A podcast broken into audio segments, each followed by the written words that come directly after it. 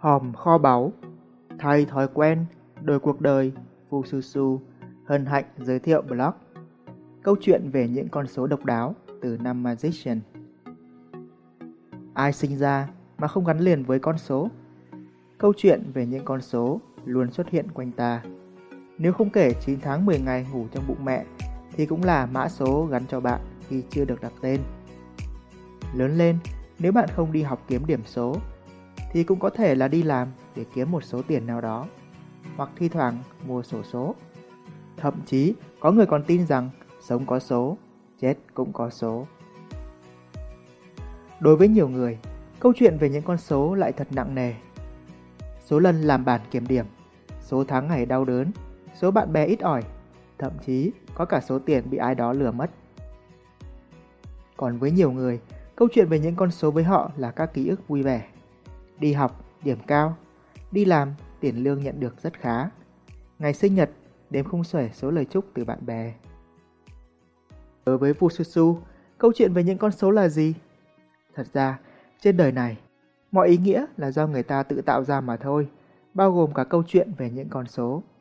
Nếu bạn cầm trên tay cuốn sách dễ thương Năm Magician, con số ảo thuật và những chuyện chưa kể mà tôi mới xuất bản gần đây, bạn sẽ thấy trong đó có một câu đố mà đáp án sẽ làm bạn ngạc nhiên đấy.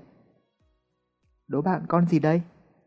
Trên blog Fususu đoạn này là một hình ảnh rất độc đáo.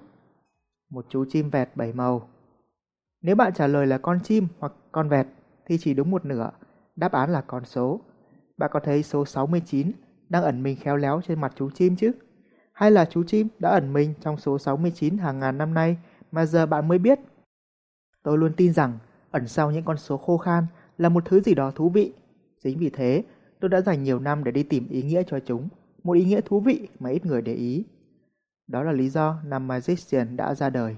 Chỉ cần thêm vài nét vẽ là các con số biến hóa thành các nhân vật ngộ nghĩnh dễ thương, không chỉ giúp bạn cải thiện trí nhớ mà còn có nhiều lợi ích bất ngờ. Ở đoạn này trên blog Fususu, bạn sẽ thấy một clip mà ở đó rất nhiều con số đã được biến hóa thành hình ảnh vô cùng thú vị. Câu chuyện về những con số và lợi ích bất ngờ.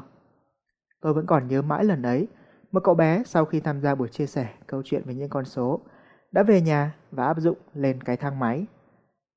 Vốn là cậu ấy mắc chứng, sợ không gian hẹp. Mỗi lần bước vào thang máy là cả một thách thức lớn. Lần này vào thang máy, cậu đã nhìn số tầng và liên tưởng tới những câu chuyện hài hước về những con số mà tôi chia sẻ.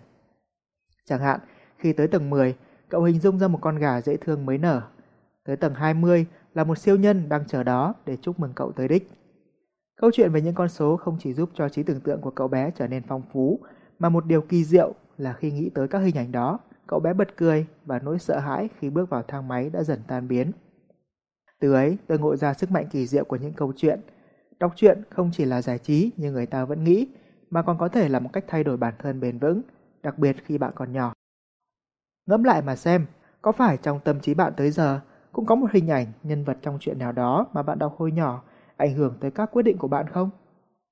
Nói thật là giờ đã ngoài 30, tôi vẫn còn nhớ hình ảnh giấy mèn phiêu lưu ký đã thúc đẩy tôi bước ra khỏi vùng an toàn, đi phiêu lưu khắp nơi, vừa du lịch vừa làm việc.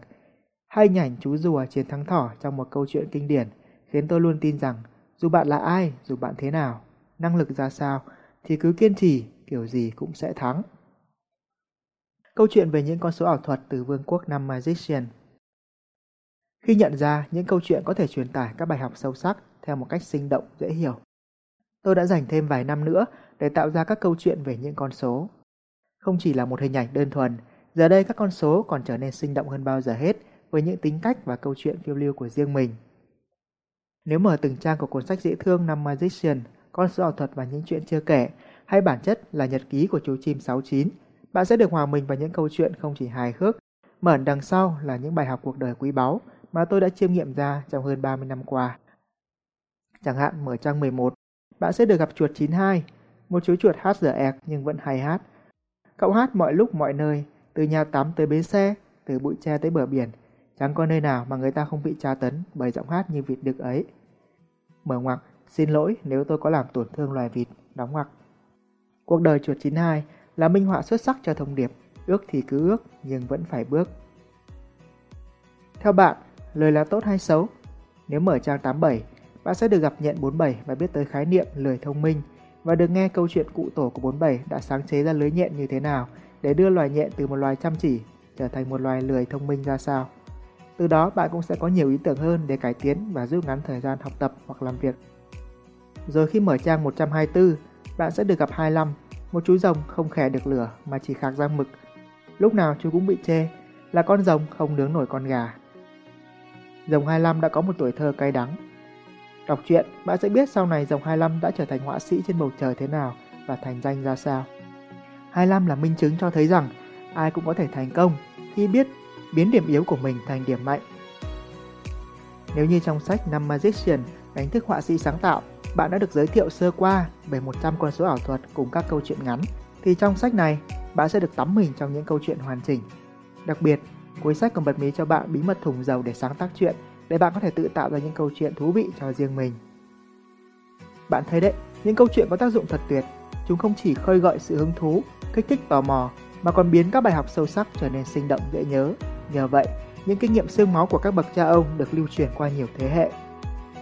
Đó là lý do mà trên blog hay trong sách Fususu đều có những câu chuyện đơn giản mà sâu sắc.